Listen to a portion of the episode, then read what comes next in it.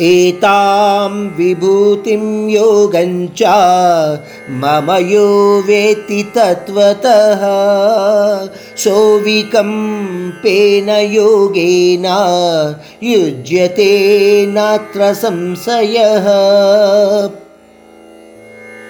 अहं सर्वस्य प्रभवो मत्तः सर्वं प्रवर्तते इति मत्वा भजन्ते मां बुधा भावसमन्विताः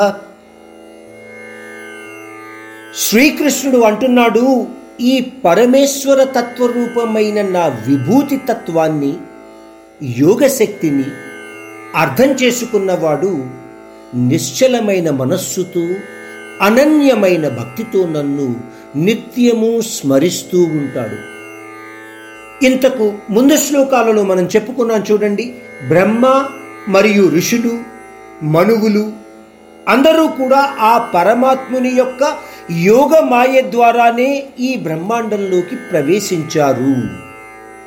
అంటే ఆ పరమాత్ముని యొక్క నిపుణతతో ఆయన సమకూర్చుకున్న విధంగా ఆయన ఆ బ్రహ్మాండంలో ఈ వీళ్ళందరినీ సృష్టించాడు.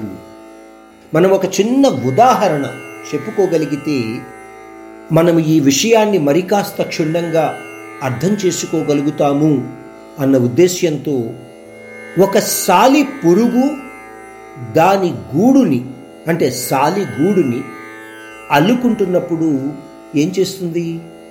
దానికి కావలసిన సామాను అంతా కూడా దానిలో నుంచి తీసుకుంటుంది. ఎవరి మీద ఆధారపడవలసిన అవసరము సాలి పురుగుకి లేదు. అదేవిధంగా తన నేర్పరితనంతోనే గూడు మొత్తాన్ని అల్లుకుంటుంది. ఎవ్వరి సహాయము తనకు అవసరము లేదు.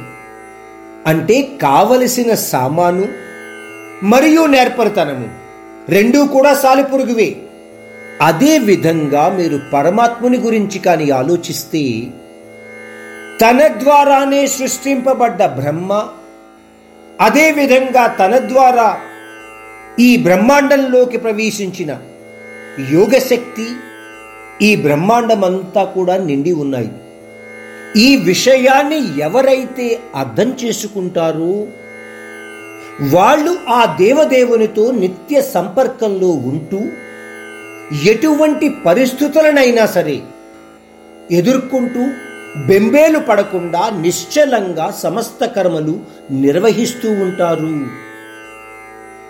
ఈ విధంగా అంటే శ్రీకృష్ణుడు అర్జునుడితో అంటున్నాడు ఈ విధంగా నన్ను ఎవరైతే అర్థం చేసుకుంటారో అంటే నన్నే మూలకారకుడుగా అర్థం చేసుకుని జగత్ నిర్వాహకుడిగా అర్థం చేసుకుంటారో వాళ్ళు నన్ను నిరంతరము సేవిస్తూనే ఉంటారు.